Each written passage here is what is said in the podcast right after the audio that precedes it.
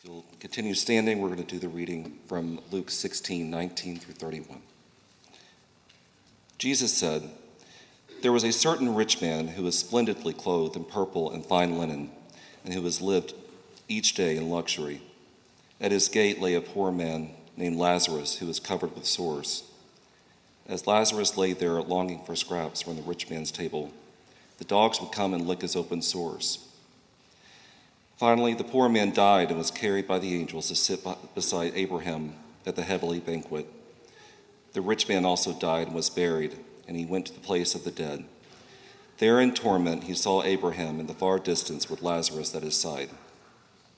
The rich man shouted, Father Abraham, have some pity.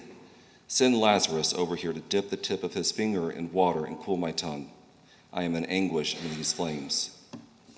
But Abraham said to him, Son, remember that during your lifetime you had everything you wanted, and Lazarus had nothing. So now he is here being comforted, and you are in anguish. And besides, there is a great chasm separating us. No one can cross over to you from here, and no one can cross over to us from there. Then the rich man said, Please, Father Abraham, at least send him to my father's home. For I have five brothers, and I want him to warn them so they don't end up in this place of torment. But Abraham said, Moses and the prophets have warned them. Your brothers can read what they wrote. The rich man replied, No, Father Abraham, but if someone is sent to them from the dead, then they will repent of their sins and turn to God. But Abraham said, If they don't listen to Moses and the prophets, they won't be persuaded, even if someone rises from the dead. The word of God for the people of God. Thanks be to God. So, friends, I actually want to start with a question. You can raise your hand here. Uh, are any of you familiar with uh, Dostoevsky's parable, The Onion? Wonderful. Wonderful. Uh, we, I am going to talk about this parable and I'm going to circle back to it and work our way through it as this sermon goes on. But the parable begins actually with an old Russian woman who Dostoevsky says is so wicked that at the time of her death, no one could remember a single good deed that she had ever done. So apathetic was she about good deeds that when she died, demons came in the parable and took her to the lake of fire. You can already tell that there are parallels between what Dostoevsky is doing in this parable and what Jesus is doing in the parable of the rich man and Lazarus, not only because what we have is a lake of fire to which uh, the wicked go after death, but that uh, more importantly, why these two characters end up there. The old woman ends up in the lake of fire not because of good or evil deeds that she did, but because no one could remember a good deed that she had done. It wasn't so much that she had done good or bad, as much as she had left many goods undone. The rich man is similar. Every day, Lazarus lays outside of his house. And Jesus doesn't say in the parable that this was an exceptionally bad person, just simply a negligent person. What we might say is an apathetic person. Now, here's the irony of the whole parable. And it is a parable. When I was in fundamentalist circles, they always wanted to argue that this depiction of hell was literal and real. That completely misses the point. Completely misses the point. If the point of the parable ends up being that there is little, literal fire burning under us, no good comes of it except for threats. The point of the parable is to ask, why does this wealthy man end up in this situation? The reason this matters is because throughout the Gospel of Luke, the entire time, Jesus has been partying with deep sinners, he's been pitying deep sinners, he's been pardoning deep sinners. Loan sharks, sex workers, national traders, tax collectors, the worst sinners that society can imagine. Jesus has been hanging out with these people and getting in trouble for it over and over and over. And then we meet a rich man of whom it is said he didn't do anything exceptionally bad, he was just apathetic. So, the question I ask as I sit down to write this is why does Jesus seem so lenient with people who have done evil things, but he's eternally hard on those who have done neither good nor bad? I think the answer here has to do partially, this is my guessing, I could be wrong, partially with the nature of evil itself, the nature of sin See, we don't think about it this way, but at the root of almost every evil thing we can do, at the root of almost every sin we commit, is a seed of love or a seed of goodness. Now, that may seem surprising, but let me unpack that. At the seed, the seed of evil is often love or goodness. Often that love or goodness is misplaced. So, for example, greed. Greed is what? The love of money, the love of things. It is to be too passionate about things. But to be passionate and to love something is itself a good thing.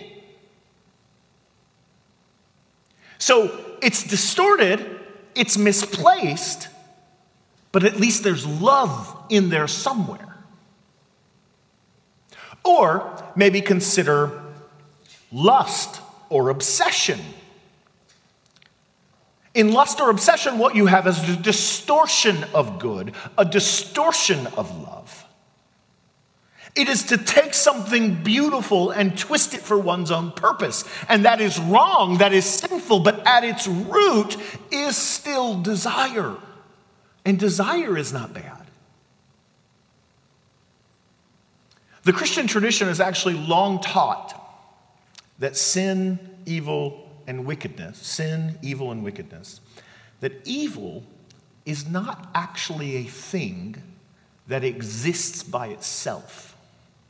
The Christian tradition uses language called deprivation, where evil is a deprivation of good or evil. That is, evil cannot exist on its own, but it is rather a parasite that can only exist in the presence of something that is first good. So it can distort a good thing, it can mar a good thing, it can manipulate a good thing, but it requires a good thing as a seed for evil to grow. This, then, I think gets at why Jesus is so hard on the rich man and so lenient with other sinners. Because if I'm right, and love and goodness or a desire for security or belonging is at the root of a lot of our evils. The problem with apathy is that apathy doesn't feel anything. Apathy is the opposite of desire, the opposite of passion, the opposite of goodness, the opposite of love. It is literally ah pathos. Pathos is feeling and desire, with ah at the front negates it. It is against feeling and desire, it is against love. Let me illustrate this this way to make it a little more concrete. C.S. Lewis, in his book, The Great Divorce, tells the story of uh, several stories of a group of people from hell who jump on a bus and they take a trip to the gates of heaven, and they're each greeted by somebody they knew in their life. And toward the end of the book, he tells of this woman who is standing at the gates of heaven waiting to be greeted by her son. And she begins to shout, Where is Michael? Where is Michael? Where is my son? And she is greeted instead by someone who is other than her son. And the man says to her, He says, Listen,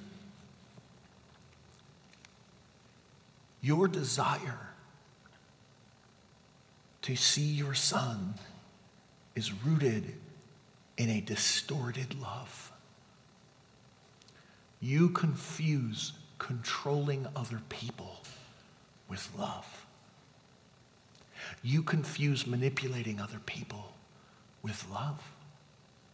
And in fact, you do all of those things because at its root, you desire those things more than you even desire God. He says this to her he says, you treat, You're treating God only as a means to Michael, but this whole situation consists in learning to want God for his own sake. You exist as Michael's mother only because you first existed as God's creature. That love is older and closer. Notice what he did. He ties it to love. He ties it to love. He said, At the root of all of this is a seed of love. So the narrator is talking to his own person who greeted him from heaven and says to the narrator, says, Is there any hope for her? Is there any hope for this woman to enter into eternal bliss? And the person who greeted the narrator from heaven says this he says, I, there is some, what she calls her love for her son has turned into a poor, prickly, astringent sort of thing, but there is still a wee spark of something that's not just herself in it that might be blown into a flame. So, what's he saying? He's saying at the root of even a lot of the harm we cause each other, the harm we cause is still wicked, it is still evil, it is still manipulative, it is still sinful, and it should still be called all of that. But at the root of it, there is a seed of something that, if we are attentive to it, could be blown into a flame of grace. If what is at the heart of things is actually love and goodness. The problem with apathy is that there's no love and goodness at the root of any of it. There is nothing redeemable about apathy because there is no love, even distorted love, in apathy. This is the problem with the rich man seeing Lazarus lay at his gates every single day and doing nothing for him. He says the rich one lands in Hades precisely because he is so consumed by concern for his own comfort that he ignores or fails to notice, ignores or fails to notice the condition of the pained Lazarus who lies in plain sight. He sees him and he doesn't care.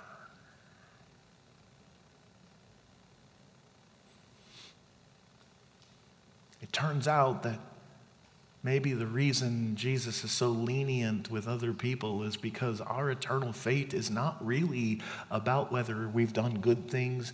It's not about the good things we've done or the bad things we've done, but what if it's actually about the good things that we have left undone because we just didn't care enough to do them?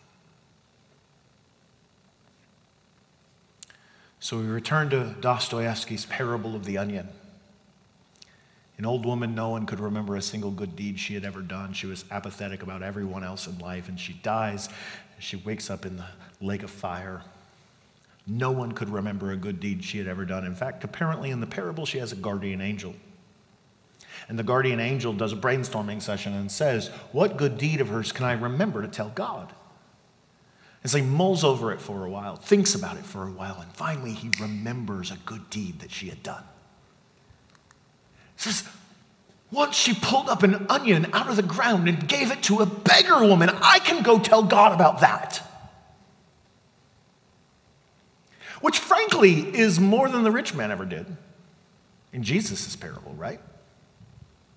The rich man in Jesus' parable literally has Lazarus laying outside of his gates every day so that he has to see him and gives, the rich man gives the scraps from his tables to his dogs Again, Luke seems to have this thing about caring about people more than animals. Gives the, gives the scraps to the dogs instead of the man who's laying outside of his house. And then those dogs come and lick his wounds, Lazarus's wounds, because he doesn't have health insurance. Where does it come from? Where does it come from? For us to see human beings suffer and not feel anything about it.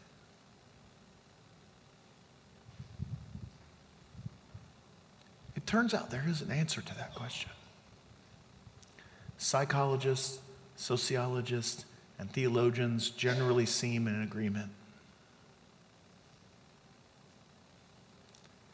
the more privilege and wealth we have, the more apathetic we are about other people's suffering.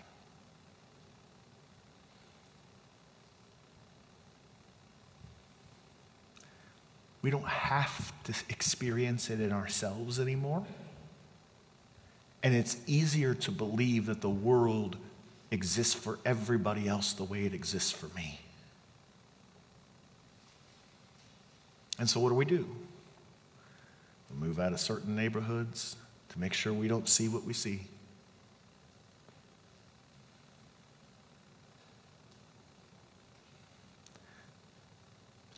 Our privilege and our wealth actually makes us apathetic to the suffering of other people. This is why I think Luke is so hard on the wealthy because it makes us not care. And that is the one thing that will destroy our souls faster than anything else is not caring.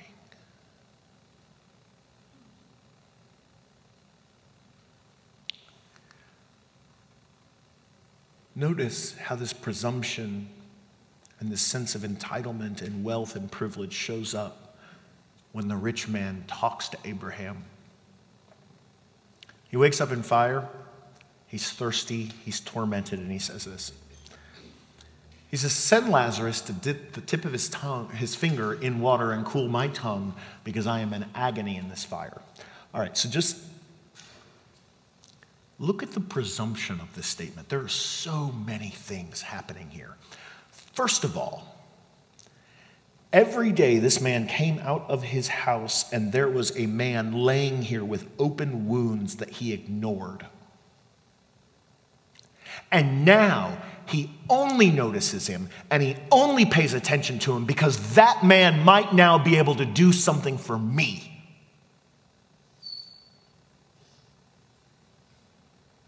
But notice, he still doesn't care about Lazarus enough to talk to Lazarus. He does not acknowledge Lazarus' existence to Lazarus. He doesn't call, he acknowledges that he knows his name, but he doesn't call Lazarus by his name. He just references him. And notice what he's asking him to do. He's asking him, he is asking Abraham to make Lazarus his slave. Tell him to leave heaven and come to hell so that I can find momentary allevi- alleviation of my pain.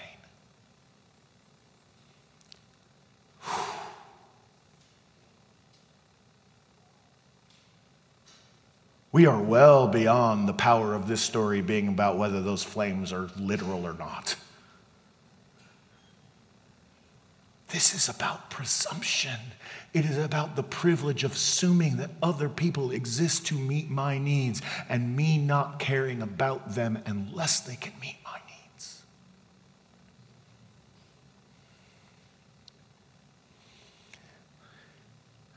So the angel says, I remember. She pulled up an onion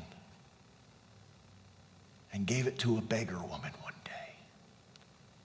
The angel rushes to God and says, God, she pulled up an onion. I remember a good thing that she did. And God says this Take now that same onion, hold it out to her in the lake. Let her grab hold of it and pull herself out of the lake.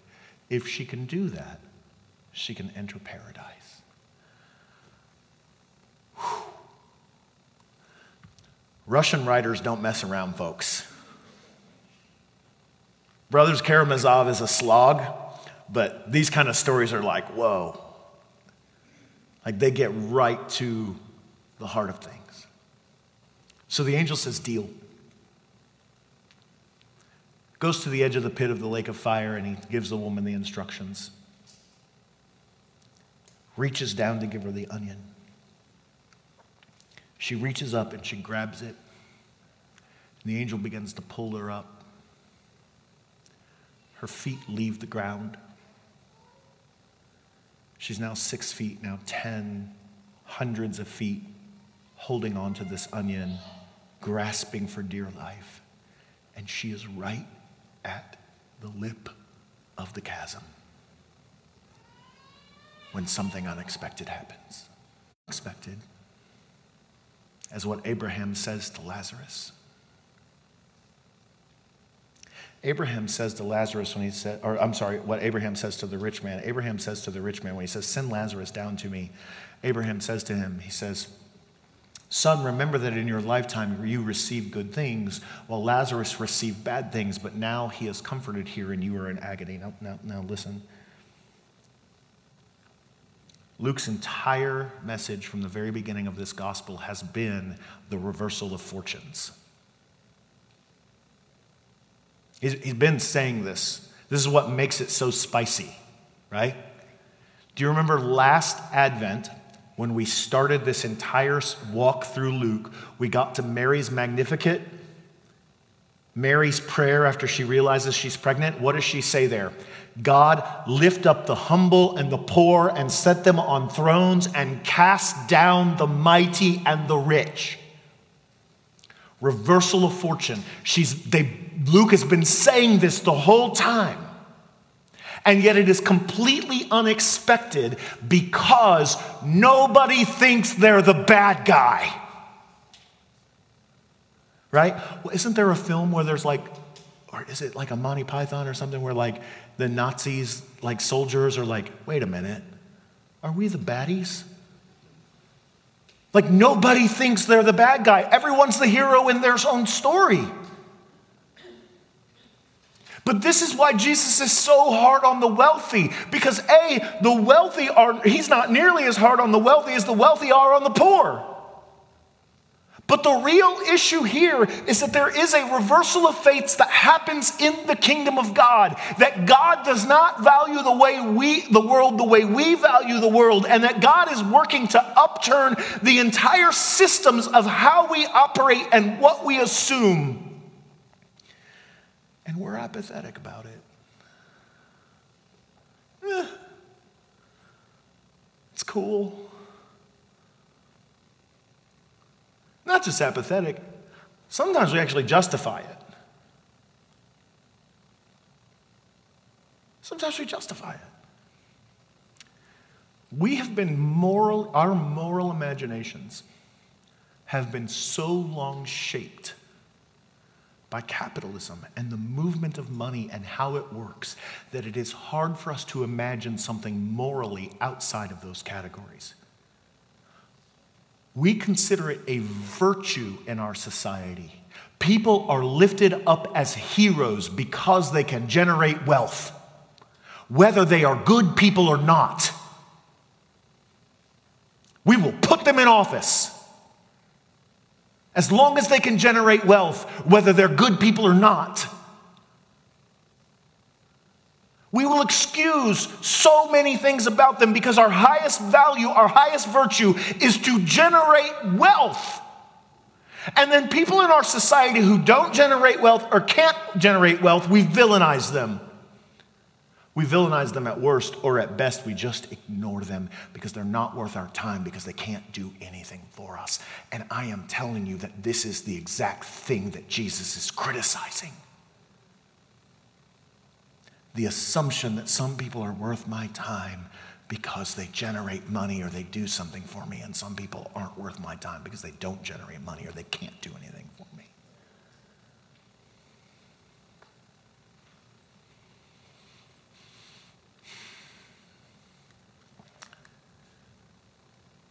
The rich man expects, he, he, he does not expect waking up in the lake of fire because he is a son of Abraham, because he is a part of a chosen nation, and because he is wealthy. And it's not that different than us. I've gone to church my whole life. I got baptized as a baby. I got baptized as an adult. I can say the creed without crossing my fingers, therefore I'm good. And then I cross my finger. Right? right? Like, this, this is what we think. Like we have all of these things and we say, we did, we did, we did. But again, what if the point is not the good you've done or the bad you've done, but what if the whole point is the good you've left undone?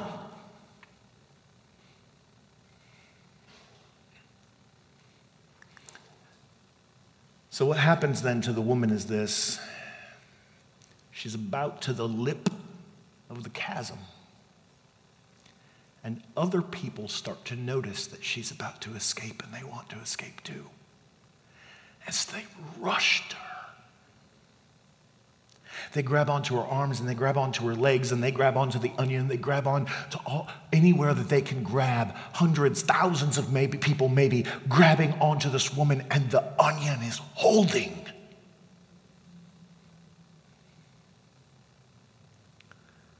But our character doesn't change just because we die. The woman was apathetic and didn't care about people before. She still doesn't care about them now. And so she begins to kick and scream, I'm the, I'm the one being pulled out, not you. It is my onion, not yours. And at the moment she screams that, the onion snaps. And she falls back into the chasm.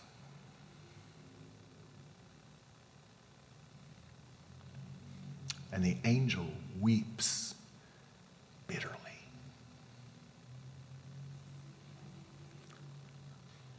The rich man is weeping bitterly.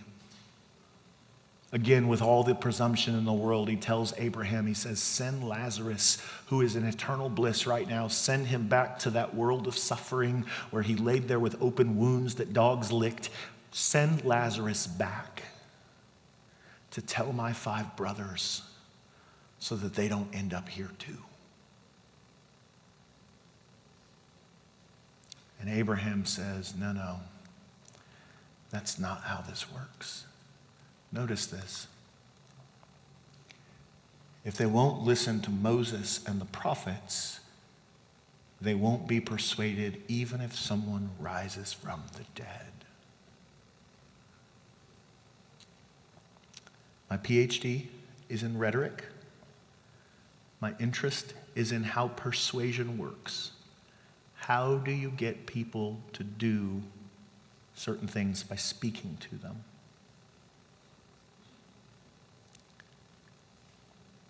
I think Jeff is working on something similar.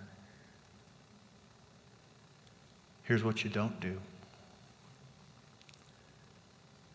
When people are apathetic, what doesn't work is reason. Because the problem with apathy is not the lack of evidence.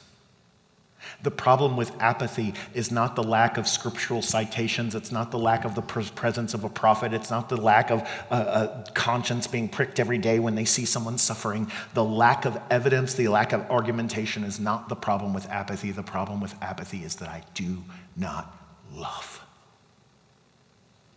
This is why we talk so much about holy love for God, neighbor, and self.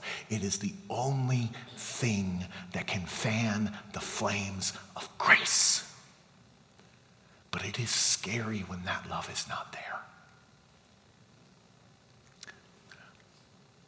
This time of year, of all times of year, we like to think that if someone rose from the dead,